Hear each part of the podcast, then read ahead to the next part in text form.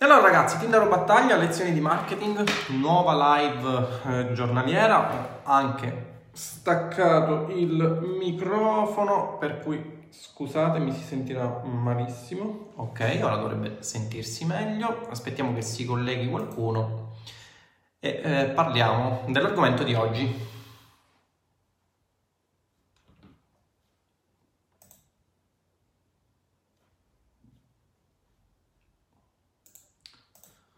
Condividiamo sempre all'interno del gruppo.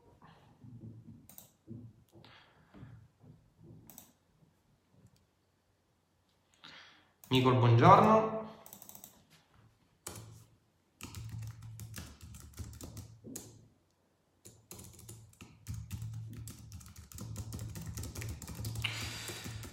Ok, ci siamo.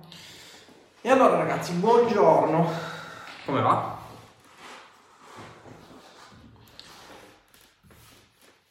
Oggi live più veloce del solito, lo dico sempre ma non lo faccio mai. Ma è venerdì per cui direi che possiamo anche accorciare rispetto agli altri giorni. Avevo scordato che avevo preannunciato anche questa live all'interno del gruppo Telegram per cui do il link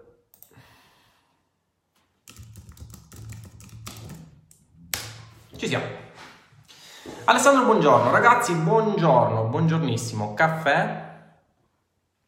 Come vedete ho la macchinetta di dietro, eh, il secchio da youtuber con la piantina da youtuber, ok? Ci siamo? E allora ragazzi, aspettiamo che vi colleghiate e parliamo di eh, CBO e vediamo che cosa cambia, cosa cambierà più che altro a fine anno nelle nostre campagne su Facebook e se eh, sarà un cambiamento positivo o meno, ok? Tra l'altro questo cambiamento mi obbligherà a rivedere, anzi a rifare una parte delle lezioni di Roy Bookcamp, ma le rifaccio tranquillamente, non ci sono problemi.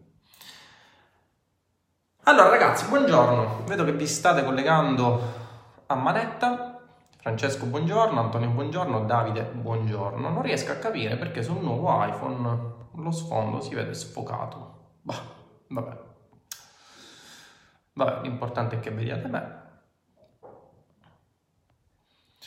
Ok, ci siamo. Ragazzi, di che cosa parliamo oggi? Oggi parliamo di CBO, ovvero uh, Campaign Budget Optimization. Uh, di che cosa si tratta e perché questo argomento è molto importante soprattutto per le campagne che faremo in futuro. Peter, buongiorno.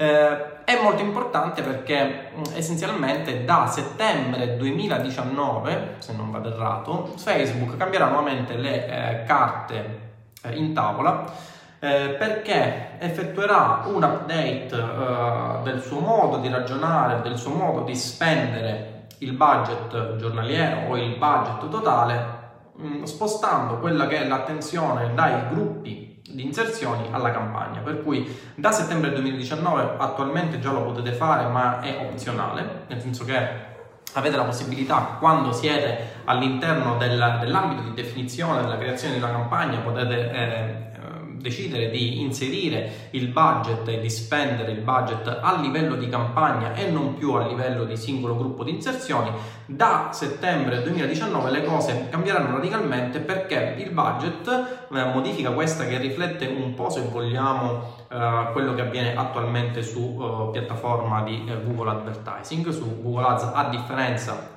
attualmente di quello che succede su Facebook, eh, il budget viene distribuito a livello di campagna e poi eh, dalla campagna Google eh, attraverso dei meccanismi che eh, secondo me Facebook tenderà un po' ad emulare, eh, distribuirà il budget a livello di eh, gruppi di annunci, mentre invece su Facebook si parlerà di gruppi di inserzioni. Marco, buongiorno. perché le cose cambieranno e cambieranno a mio avviso radicalmente? Perché con questa mossa Facebook non fa altro che cercare di ottimizzare sempre di più il suo processo eh, di eh, spending a livello di eh, campagna e poi si riflette a livello di gruppi di inserzioni eh, per massimizzare a suo modo, a suo modo diciamo, eh, il, il, tasso di conversione.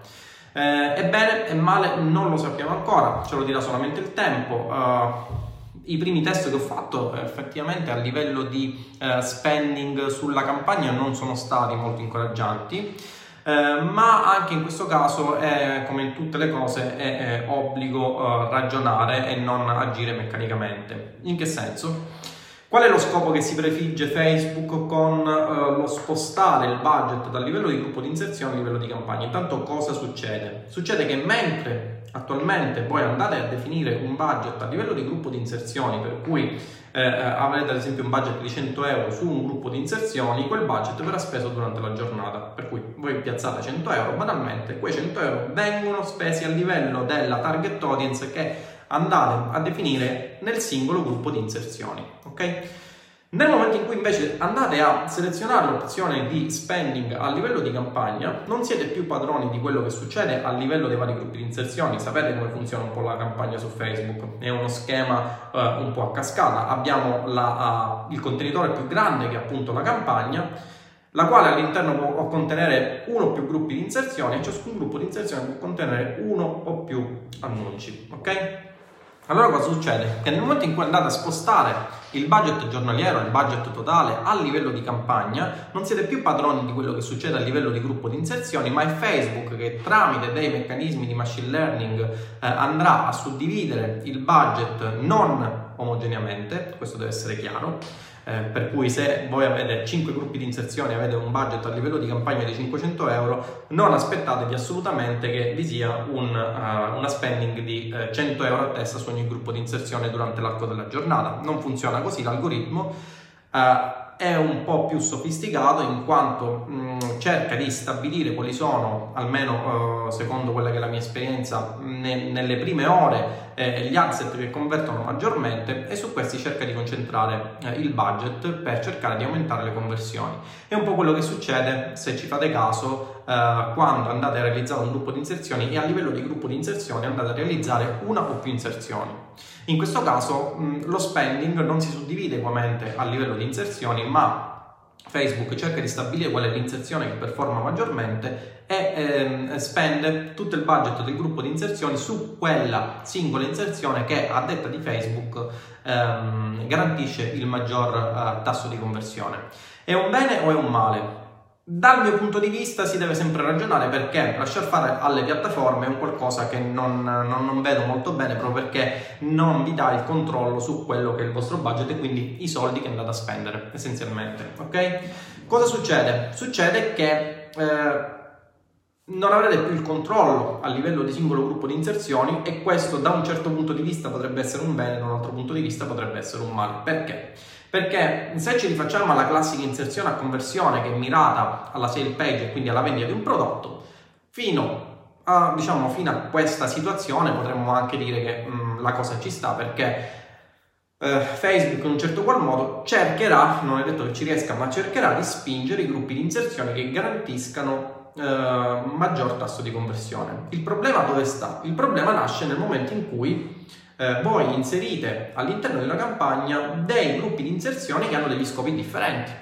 Classico esempio, gruppi di inserzioni su lookalike, gruppi di inserzioni per interessi che alimentano le lookalike e eh, gruppo di inserzioni di retargeting. Cosa succede in questo caso? Succede che, per esempio, il retargeting funziona meglio dei classici gruppi di inserzioni basati su audience spread, eh, ma il, ehm, diciamo, l'audience, l'audience all'interno del gruppo di retargeting è abbastanza piccola, per cui Facebook vede che il tasso di conversione si concentra maggiormente sugli asset di retargeting e inizia a spingere il budget a livello di asset di retargeting. Che cosa succede? Succede che la frequenza si alza tantissimo, saturate subito la campagna e le conversioni scendono drasticamente. Ma Facebook non lo può sapere perché Facebook ragiona in termini di eh, tasso di conversione, in termini di conversioni totali. Nel momento in cui vede che c'è un asset che sta performando, Facebook non riesce a capire che è un asset di retargeting, per cui va a spingere tutto uh, il budget a livello di gruppo di asset di retargeting.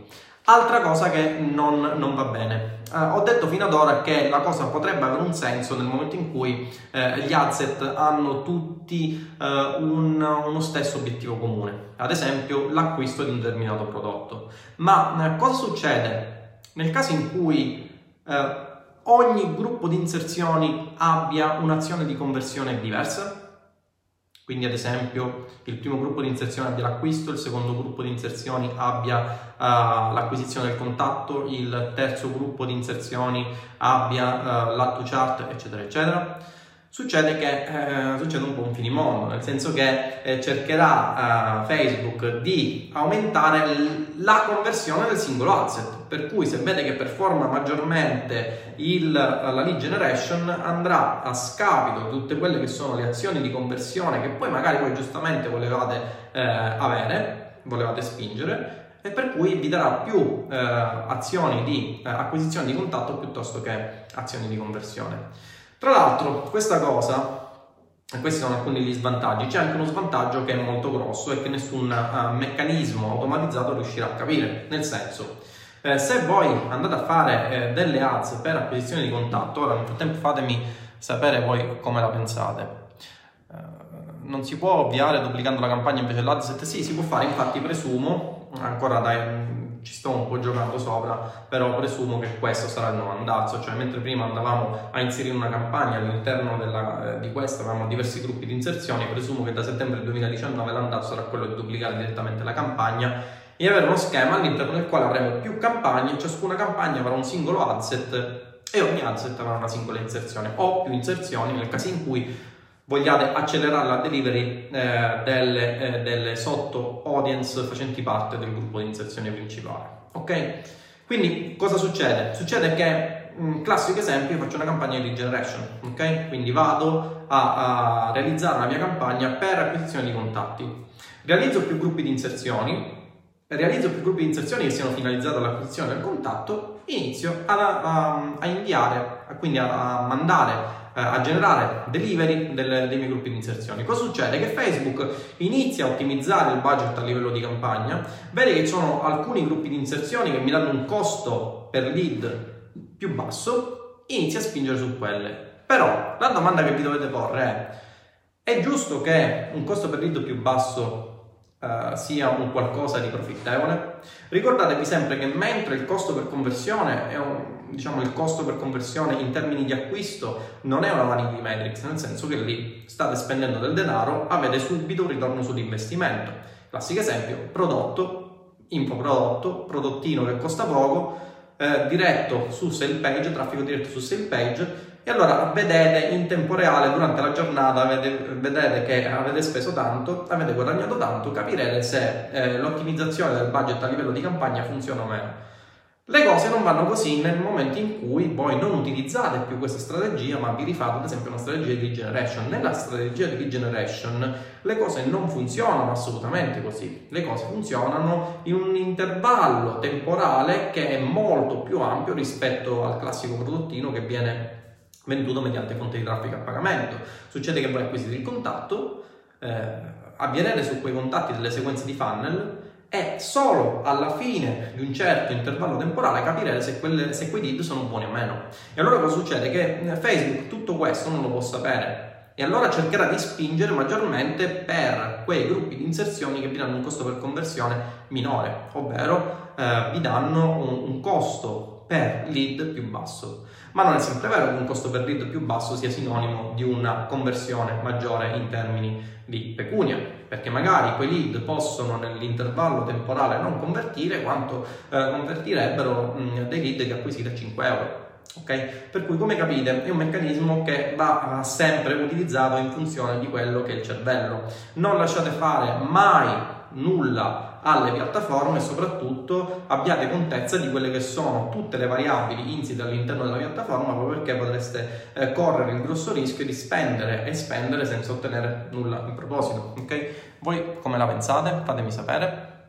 Secondo me il problema maggiore ad oggi è che Facebook decide non in base alle conversioni ma al CTR o al CPC eh, dai miei primi test. Allora, eh, anche questo è vero, Christian, perché in base a qualche test che ho fatto ho visto che più che spingere in termini di conversione, eh, spinge in termini di non tanto di CTR e CPC quanto di un misto tra i due, quindi si rifà, se vogliamo essere proprio esatti, si dovrebbe rifare a quello che è il punteggio di pertinenza, quindi nel momento in cui vede che c'è un punteggio di pertinenza più alto, prendi la cosa uh, con le pinze perché ovviamente eh, si dovranno fare molti più test in proposito, però eh, anche io ho notato che stando a quanto si vede eh, Facebook cerca di spingere sui gruppi di inserzioni che hanno un punteggio di pertinenza più alto, quindi hanno un CPC più basso, un CTR più alto, ma ripeto, questi sono sempre vanity metrics perché alla fine eh, dovrebbe eh, guardare quelle che sono le conversioni. Presumo che comunque Facebook um, abbia diluito quella che è l'obbligatorietà di spostarsi da,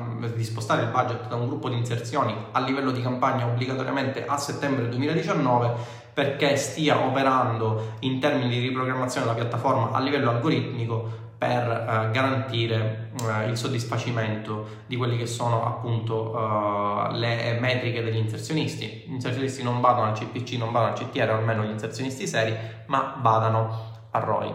Ok? Quindi per questo presumo che Facebook stia spostando eh, l'obbligatorietà a settembre 2019. Una campagna per singolo obiettivo, altrimenti succede il finimondo. È così, Marco. Eh, una campagna ormai dovrà avere un singolo obiettivo. Perché nel caso di più obiettivi, eh, secondo me Facebook sbarellerà tantissimo. Okay? Però questo vi deve sempre far riflettere sul fatto che eh, la piattaforma spinge eh, ma spinge non per garantirvi un ritorno economico, spinge per garantire un fatturato da parte del social network. Come eh, impostare la vostra campagna, come impostare tutto l'andazzo della campagna dall'inizio alla fine, eh, come tenere conto di mh, tutte le variabili che sono incluse a livello della realizzazione della vostra campagna, deve partire dall'inserzionista, ok? Alla base c'è sempre diciamo, uh, il cervello dell'inserzionista, guai a lasciar fare alle campagne, ok? ROI sempre e comunque, eh sì, hai ragione, il ROI sempre e comunque. Però questi sono ragionamenti che un algoritmo come, eh, cioè un qualsiasi algoritmo non può conoscere, perché l'algoritmo è ovviamente tarato per quanto sia intelligente, per quanto si basi su presupposti di eh, intelligenza artificiale, non potrà mai fare mh, mm, questi ragionamenti che scaturiscono da considerazioni che poi sono basate sul business personale. Ok? Voi come la pensate? Fatemi sapere. Nel frattempo io vado a controllare una campagna che è partita in questo momento, budget a livello di campagna perché sto cercando uh, di capire se la cosa abbia un senso o meno. Per lead generation ragazzi vi posso dire subito che eh, le cose molto sicuramente molto sicuramente, eh no, molto probabilmente non funzioneranno perché eh, andare a ottimizzare in funzione di quello che è un costo per lead più basso non ha assolutamente senso. Okay? Ad esempio, io in alcune mie campagne sto ottenendo costi per lead davvero bassi, nell'ordine di 40-50 centesimi, ma non convertono assolutamente quanto eh, alcune campagne che stanno avendo costi per lead di 2-3 euro. Ok, ci siamo. Tommaso, buongiorno. Tindaro, ciao, scusa la domanda off topic, come posso tracciare le vendite di un'azienda che non utilizza nessun software di tracciamento? Per esempio, come faccio a capire quante vendite di consulenza ho generato ad uno studio di commercialisti se questi non hanno nessun software di tracciamento? eh, bella domanda, eh, praticamente non lo puoi fare, cioè si sta parlando più che altro di conversione offline, c'è un modo ma non, non, non, mi piace, cioè non, non, ritengo molto affidabile. In quel caso l'unica cosa che hai, eh, cioè l'unico, l'unico appiglio che puoi avere è, è, il seguente, o ti basi su un codice sconto che fornisci tramite Facebook, tramite le tue campagne di affiliazione per cui hai contezza punto per punto, non lo so, un coupon sconto ad esempio su una prima consulenza, per esempio, no? che abbia il coupon uh, Facebook 300 per esempio con sconto di 300 in questo modo tutte le persone che usufruiscono di quel uh, coupon um, sai che sono arrivate dalle tue campagne di lead generation o dalle tue campagne su Facebook per cui hai chiaro più o meno quale potrebbe essere il funnel di conversione ma ripeto sono sempre discorsi che vanno uh, vanno così Ivo, buongiorno. Ciao Tindaro, qual è la piattaforma di affiliazione che risiede a San Marino? Ce ne sono, ce ne sono alcune. Eh, Wordfeed, per esempio, ha sede a San Marino se non vado errato. Ok? Quindi ragazzi, non fidatevi, non riesco a capire perché questo nuovo iPhone non mette a fuoco lo sfondo. Oh, eh, comunque ragazzi, non affidatevi assolutamente alla piattaforma fidatevi sempre e comunque al cervello che è, è l'elemento imprescindibile. Eh, del resto nella, nella, mia professione di ingegnere ho imparato a non fidarmi quasi mai dei software il mio professore di scienza delle costruzioni diceva che eh, il software arriva dove lo vuoi far arrivare, ma poi alla fine ti genera dei numeri che non sei assolutamente sicuro che garantiscano eh, la correttezza del calcolo. Che cosa garantisce la correttezza del calcolo? Il cervello. Anche in questo caso utilizzare il cervello quando si realizza una campagna in affiliazione, una campagna di online marketing, una campagna di affiliate marketing è la cosa principale. Eh, metodo, come dico sempre, metodo e conoscenza degli strumenti, conoscenza delle piattaforme. Ok? Quando conviene stoppare un'inserzione, ad esempio se converte ancora ma in molti hanno cliccato nasconde l'inserzione segnalata come spam, conviene stoppare comunque l'ad per evitare segnalazione anche alla pagina? Non, non c'è una risposta univoca a questa domanda. Se l'inserzione di va io la continuerei tranquillamente, uh, senza alcun problema il fatto che sia spam o meno poi dipende da quanto l'inserzione è, diciamo, è a filo e borderline, nel senso se tu fai una classica inserzione di generation è difficile, a meno che tu non stai sponsorizzando sistemi di allungamento del pene in soli due giorni che Facebook di banni, però se tu fai le classiche campagne o se utilizzi il metodo nella sezione recap di Roybook M, tu sei in Roybook Pro, sei all'interno del corso come mio studente, per cui sai come funzionano le cose, applica quello che ti ho detto e vivi felice. Ok? Luca, ciao, conosci affiliazione iTicket attive in Italia? No. C'era la mia, ma l'ho stoppata perché... Allora, anche su questa cosa, io avevo l'affiliazione su Roybook M, l'ho chiusa eh, immediatamente perché eh, in Italia c'è ormai il presupposto che si debba guadagnare sempre e comunque, le cose non stanno così.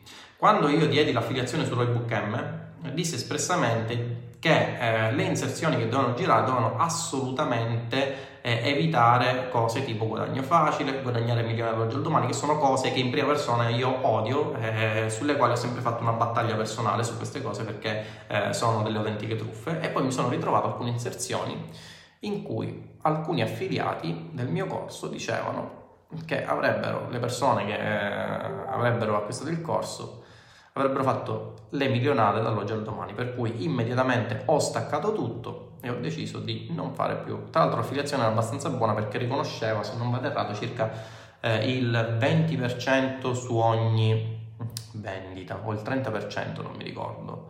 Quindi erano su, dai, inizialmente quando il corso costava 700 euro, circa 210 euro di affiliazione, oggi con 1500 euro sarebbero passate a circa uh, 3 per 5, 15, circa 400-450 euro per ogni affiliazione, però vabbè ragazzi, non la faccio più.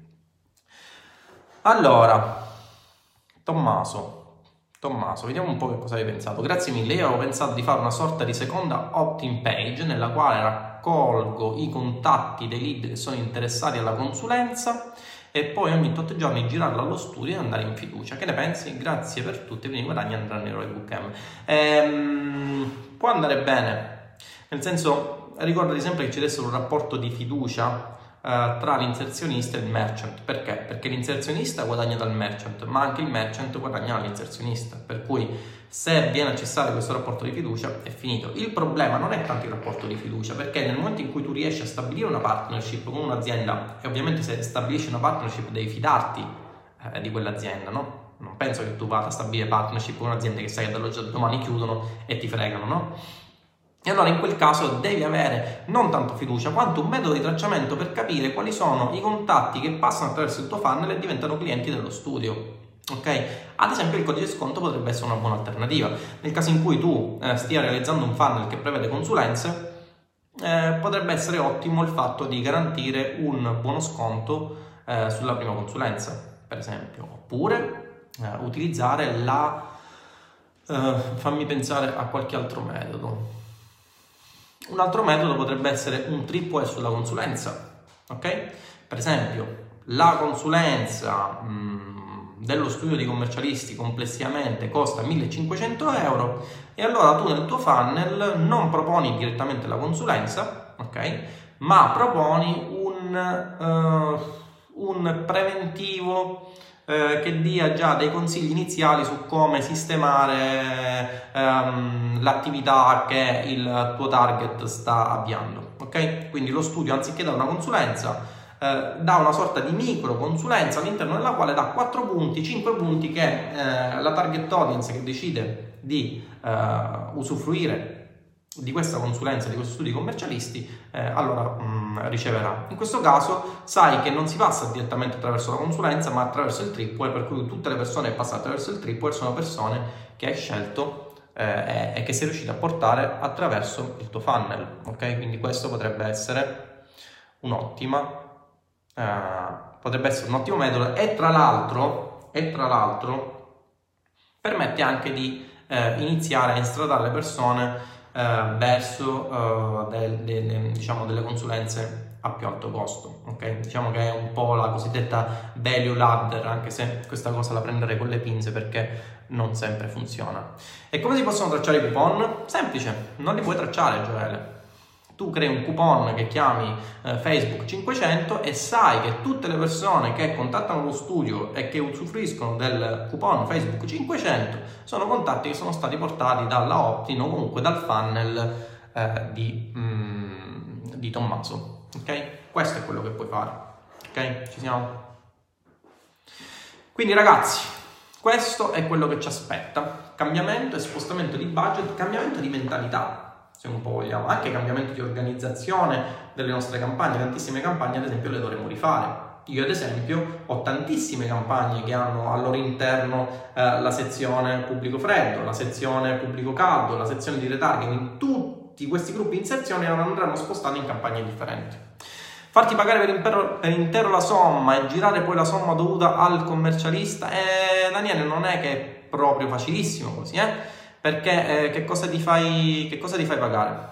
Nel senso, se tu sei un marketer, hai una partita IVA o una società che comunque fa determinate prestazioni, eh, non puoi fatturare, perché, perché, cosa fatturi per una consulenza di commercialista? No, non lo puoi fare.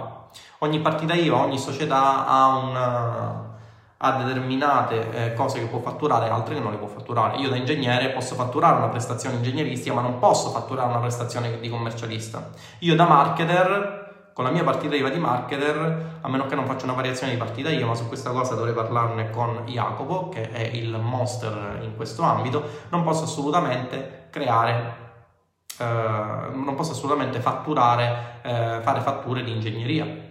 Posso fare solamente fatture relativamente al marketing, ok? Tindaro, sei un grande, grazie mille. Grande Tommaso. Ma senza avere uh, un brand posizionato, come faccio a proporre ad un'azienda o società che voglio promuovere il loro prodotto? Io dovrei almeno dimostrare dei risultati, come fai ad esempio tu con gli screen bonifici a benefici ricevuti. Eh, eh, sì, anche questo è vero. C'è da dire anche un'altra cosa. Tu potresti prendere. Allora, se tu mh, cerchi, come ho scritto su Roybook Pro, vuoi crearti il tuo vertical, ad esempio, non lo so, vertical di tecnologia Smartphone, smartphone Android sotto i 200 euro e cerchi smartphone affiliazione su Google, anzi fammi dare un'occhiata, vediamo se... Vediamo un attimo. Ok, troverai dei programmi di affiliazione che già sono prefatti, per cui puoi affidarti a quelli. Quello che tu stai dicendo è il caso limite di un'azienda totalmente ignorante che non ha idea di che cosa sia il marketing, che non ha idea di che cosa siano i meccanismi, cioè un'azienda local, essenzialmente. Ma io sulle aziende local, per quanto riguarda le affiliazioni, spingerei pochissimo, a meno che il prodotto non è un prodotto che um, ti dà quell'illuminazione che ti garantisce di poter vendere. Ma per il resto non lo farei, mi affiderei più che altro a delle aziende online che hanno già delle partnership con network di affiliazione o che comunque hanno un loro network di affiliazione, allora in quel caso puoi andare avanti. Tra l'altro su smartphone affiliazione mi compare subito e-Global Center che è un signor, uh, una signora azienda, ok? Sono dei software specifici che creano i coupon oppure devono pensarci le aziende? Guarda Gioele, in questo caso di una realtà così piccola io non, non, non creerei un coupon, nel senso io uh, manderei una mail alla, alla, mia audience all'interno della quale dico usufruisci dello sconto chiamando ora eh, la sede di commercialista Vinco Ballo e rispondendo al telefono Facebook 500 subito per telefono. Allora in quel caso chi riceve la telefonata, la segretaria che riceve la telefonata sa che non sta ricevendo telefonate da parte di persone che sono totalmente impazzite, eh, voi parlate della vostra strategia allo studio e sapete che tutte le persone che arrivano, tutti i contatti che arrivano da lì sono persone che hanno usufruito eh, delle sequenze di nurturing e, e infine del, del, coupon fisso, non un coupon, diciamo, sì, ci sono anche del, delle tecnologie che ti permettono di generare coupon, ma perché fare le cose complicate? Molto spesso le cose più semplici sono le cose migliori, ok? Però le affiliazioni di questo tipo hanno una percentuale molto più bassa ed è difficile andare a ROI, è vero, escludendo infoprodotti, è vero. Eh, ma infatti per questo tu devi partire dal presupposto che devi scegliere un tuo vertical che sia profittevole. Se vedi che la percentuale è bassa, scali un altro vertical. Non è che devi per forza, cioè il fatto che io ad esempio abbia un blog di tecnologia con affiliazioni Amazon di tecnologia, non è che significa che eh, le affiliazioni Amazon o eBay sulla tecnologia siano non plus ultra, no, semplicemente era un bloggettino che ho aperto per sfogarmi la sera quando non avevo niente da fare e a questo ho aggiunto diciamo un po' quelle che sono le affiliazioni su Amazon eBay, ma non è detto che siano un plus ultra. Ad esempio, se io dovessi fare affiliazioni su Amazon, eh, o le farei nel settore della moda, dove Amazon ti riconosce una percentuale revenue share dell'11%, che è una signora percentuale, o ad esempio in ambito gioielleria. E là si può iniziare anche a parlare di traffico a pagamento, perché si può iniziare a fare un, un raffronto tra quello che spendi e quello che incassi con Amazon. Un 11% ad esempio su un brillante che ti costa 300-400 euro, capirai che non sono bruscolini, ok? Già si parla di un 30-40 euro eh, CPA e non è male ok? Però nel caso in cui eh, tu eh, già hai dei ROI che sono insoddisfacenti perché la CPA è abbastanza bassa, ti consiglio di non, uh, di non metterci mani neanche, ok? Thanks. Cosa si fa quando Audience Insight si impalla? Michele, eh, eh, se utilizzi Chrome, allora ci sono due motivi per cui Audience Insight, ma in realtà anche Facebook si può impallare. Il primo motivo è Facebook, là non ci puoi fare niente, a meno che non vai eh, in Irlanda e gli chiedi di sbloccartelo. Il secondo motivo, che è un motivo molto molto interessante, è un problema di cache. Cioè nel senso molto spesso Audience Insight si impalla perché la tua cache eh, si sminchia, ok? Detto proprio in soldoni. Allora cosa devi fare? Se tu utilizzi Chrome c'è un plugin che si chiama uh, Clear Cache te lo scarichi, è un'estensione di Chrome, ci clicchi e tutto magicamente torna a funzionare. Ok? Con strategie di Roybook M.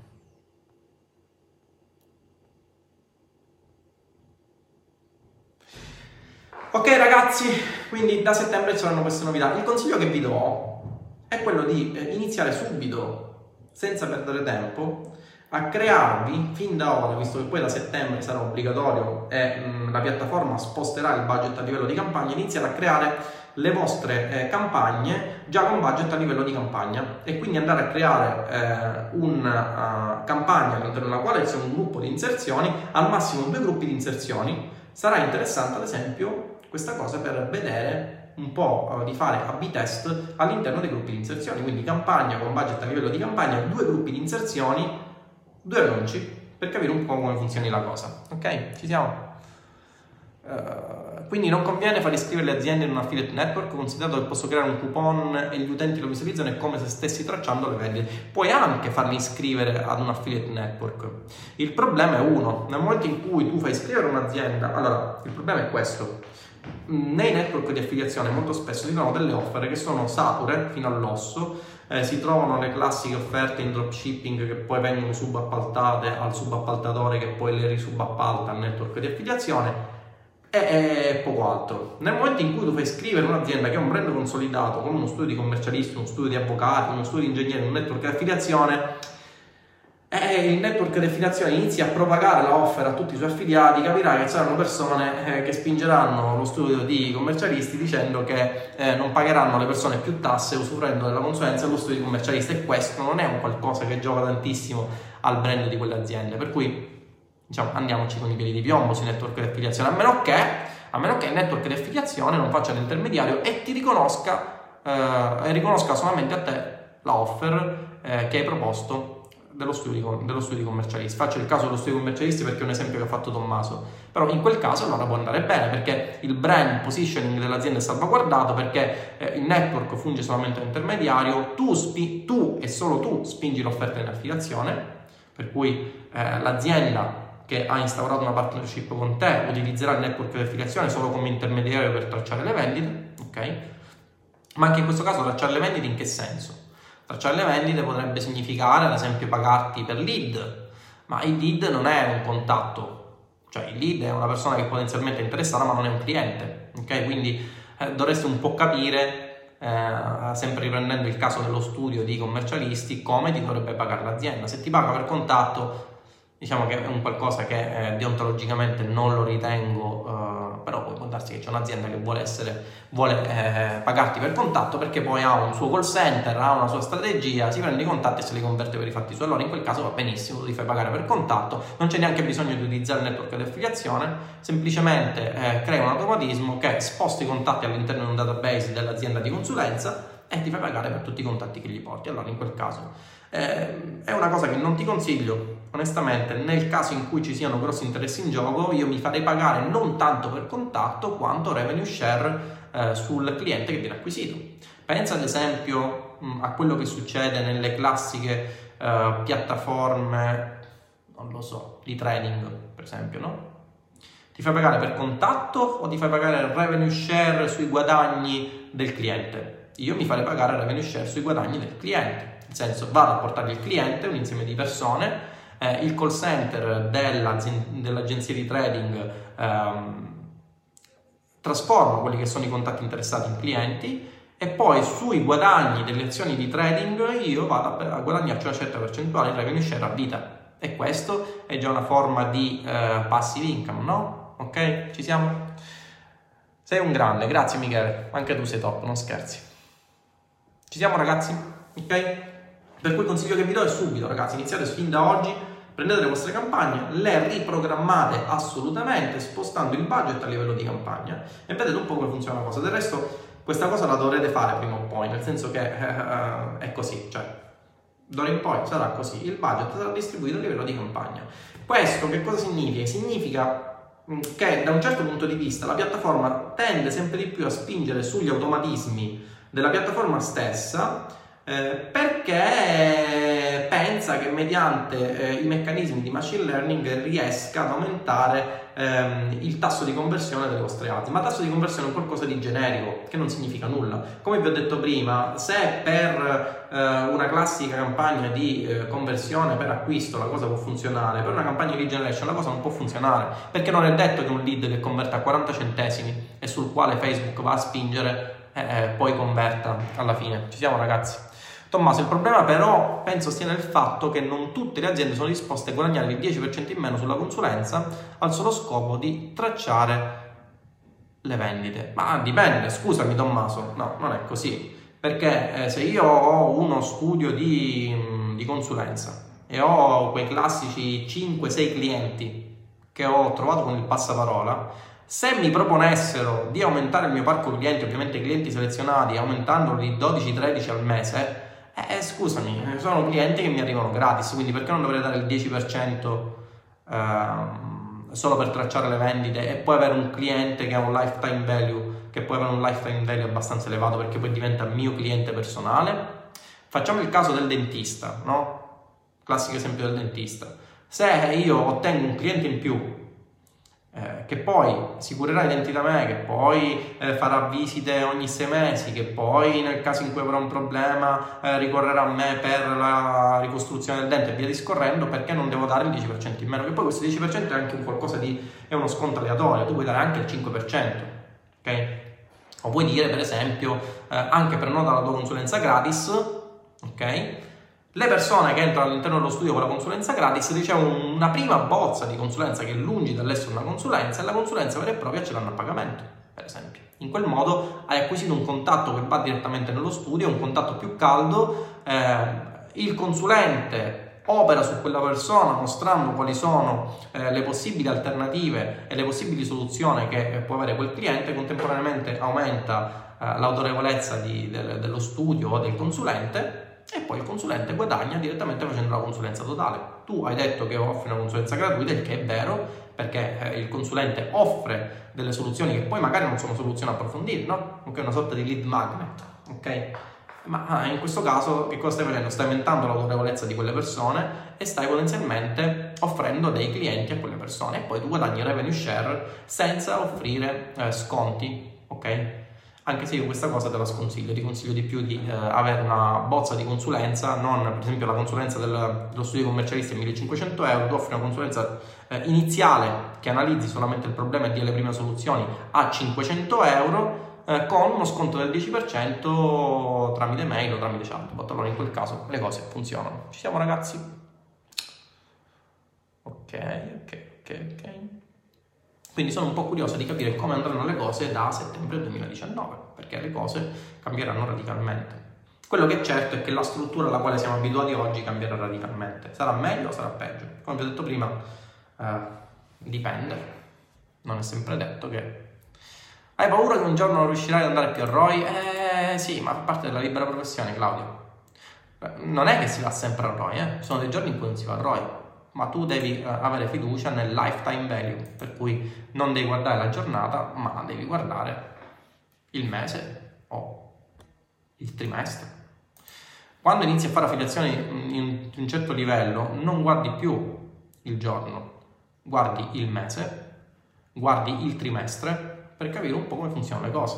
Guardi il giorno nel momento in cui tu spendi quella decina di euro e vedi se le cose funzionano ma nel momento in cui inizi a spendere 2, 3, 4 mila euro al giorno, eh, non guardi più il giorno, fai un riassunto sul mese o sul trimestre per capire un po' qual è l'andamento della società. Okay? Poi nel momento in cui scali il tuo business e apri parallelamente altri business, le cose diventano ancora più complicate. Allora fai un rapporto complessivo trimestrale fra quello che hai speso e quello che hai guadagnato. Ok? Questo è il, il ROI. Secondo me sarà meglio. Alessandro, è possibile che sia meglio, però quello che cambia è sicuramente la struttura alla quale siamo abituati. Ok? Eh, che sia meglio, boh, non lo so, nel senso che gli automatismi a me non sono mai piaciuti, soprattutto gli automatismi di Facebook, cioè molto spesso Facebook si è dimostrato una piattaforma piena di bug e totalmente inaffidabile, cioè questo lo devo dire. Ma è una cosa che tutti quanti penso abbiamo provato, no? Eh, inserzioni che un giorno vanno a ROI, il giorno dopo sono una tragedia, ma non parlo solo di affiliazioni ragazzi, parlo anche di eh, lead generation, eh, acquisizione di contatti che vanno a 50 centesimi, il giorno dopo sulla stessa target audience vanno a 9 euro per lead. Perché? Eh, anche inserzioni non, ragazzi, non inserzioni che sono in fase di apprendimento, ma inserzioni che hanno completato la fase di apprendimento e quindi dovrebbero avere una delivery stabile. E, e avendo una frequenza che non, non si è saturata, quindi una frequenza 1,50, 1,50, 1,60. Per cui, come capirete, a me gli automatismi non è che piacciono tantissimo, ma sono più ragioni di natura ingegneristica, diciamo così. Mi è sempre piaciuto ragionare con la testa e avere sotto controllo tutto quello che faccio. Nel momento in cui io do, ad esempio, classico esempio è quello di uh, permettere l'espansione degli interessi all'interno dei gruppi di inserzione. Non so se ci avete mai fatto caso, avete la possibilità di una volta definite quelli che sono gli interessi all'interno del gruppo di inserzioni per targetizzare la vostra audience, eh, abilitare di solito Facebook la lascia abilitata di default proprio sempre per nell'ottica eh, della filosofia dell'automazione che Facebook vorrebbe, ma in realtà questa cosa non mi piace, nel, senso che nel momento in cui voi andate a espandere gli interessi non avete più il controllo se gli interessi che avete inserito inizialmente funzionano oppure no. Quindi nel momento in cui la cosa vi converte, e la volete scalare, che cosa fate? Agite sempre su quegli interessi? No, non potete agire su quegli interessi, ma Facebook ha inserito altri interessi che secondo lui convertono. E se la cosa non converte, perché non converte? Perché sono i vostri interessi inizialmente che non funzionavano? Perché l'espansione degli interessi di Facebook non funziona? Capirete che non avere sotto controllo le variabili è un qualcosa che non consiglio assolutamente. Gli automatismi non sono qualcosa che funzionano almeno secondo me non funzionano benissimo. È sempre meglio avere sotto controllo i dati, anche perché ripeto ragazzi, fin quando si fa un'attività, allora questa cosa io non la dovrei dire, ma fin quando si fa un'attività uh, di consulente, per cui io vado a spendere soldi di altri, sapete c'è sempre, sì, c'è sempre una certa ritrosia, nel senso che vado a spendere soldi e eh, ho il problema che poi magari il cliente mi può, mi può rimproverare o comunque, cioè questo, io questo problema non ce l'ho mai avuto perché non ho mai avuto clienti, però, ripeto, ci può essere questo problema ma nel momento in cui andate a spendere soldi vostri, eh, la lamentela lascia spazio alla supposta, nel senso che siete voi che perdete soldi, non è il vostro cliente che spende soldi. E quindi l'ottica uh, cambia notevolmente. Okay? Chi fa affiliate marketing non ha clienti, eh, non spende soldi per conto di terzi, spende i propri dindini sperando di fare soldi. Quindi il concetto cambia radicalmente. Non è un social media manager, non è un advertiser per conto di terzi che gestisce e-commerce o altro ancora. Anche lì, ragazzi, ci sono responsabilità, però diciamo che dormite la notte. Nel momento in cui invece spendete i vostri soldi e vedete che non ci sono conversioni, iniziate a fare 2 più 2 e capite che le cose non, non vanno benissimo. Cioè, non so se mi spiego, ok? Chiaro? Altre domande? Vediamo un po', io non riesco mai a vedere le domande da questo. Ah, dal telefono, vediamo se riesco a vederle su Facebook, sul Mac, perché da qua non ci riesco. Um, a vederle dallo smartphone. Vediamo un po'.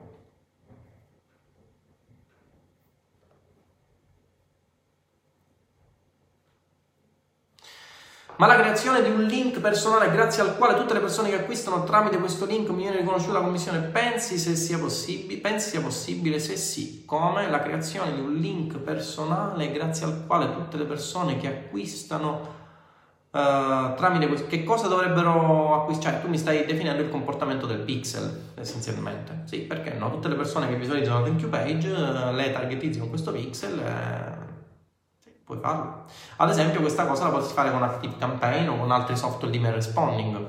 Eh, non so se altri ce l'abbiano, ma ActiveCampaign ha il suo tracking system, il suo codice che tu inserisci in determinate pagine che ti permette di tracciare tutto il percorso del contatto da quando clicca un link sulla tua mail fino alla fine.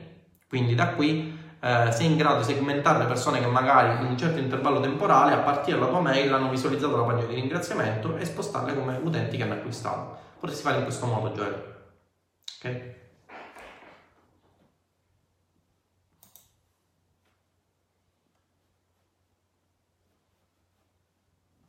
12.50 ragazzi eh, c'è famuccia è venerdì.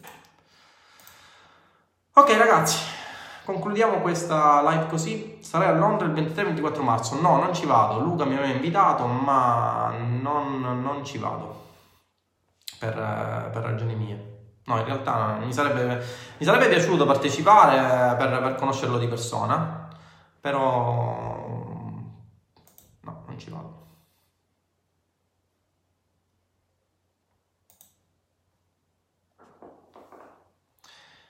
È vero Tinder, ma questi automatismi funzionano meglio per le variabili, ti dovrebbero far risparmiare il budget spingendo meglio lui in automatico, sempre se funziona bene, penso che risparmieremo tempo nella gestione. E mai affidarsi agli automatismi Alessandro, perché non sei sicuro di quello che fai. Cioè, metti caso che un domani Facebook fa un update algoritmico che ha dei grossi bug e sballa tutto. Tu che cosa fai?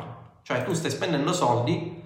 È successo, eh? È successo per esempio che Facebook sbarellasse e eh, mi spendesse eh, 40 euro di costo per click su prodottini che costavano 40 euro. Quindi che cosa fai in quel caso? Cioè, sei, sei fregato. Invece la soluzione migliore è quella di avere sempre sotto controllo quello che si fa. Ragazzi, questa cosa è un po' eh, radicata nella mia testa um, e deriva mia, dal mio ambito ingegneristico. Cioè, nel momento in cui lasci fare, non so, mettiamo il caso che voi dobbiate fare il calcolo di una struttura, no? Nel momento in cui lasciate fare tutto al software e tirate fuori direttamente la dati che vi dà il software, il software vi può dire se una struttura funziona o non funziona, ma poi è, l'occhiometro che vi dice se le cose vanno o non vanno. Perché non potete mai essere sicuri che il software abbia un bug, nel senso i software li aggiornano, perché aggiornano? Perché hanno dei problemi. E se voi fate il calcolo anche delle strutture, no? Per civile abitazione, se voi fate il calcolo con un software che ha un problema e non si è, allora l'ingegnere a cosa serve? Non siete capaci di capire che c'è un problema all'interno di quel calcolo, voi siete fregati. Le stesse cose avvengono su Facebook. Su Facebook non farete crollare un palazzo, ma spenderete budget inutilmente. Perché dovete spendere budget inutilmente in questi tempi di crisi in cui lo Stato ci sta massacrando? Ok? Quindi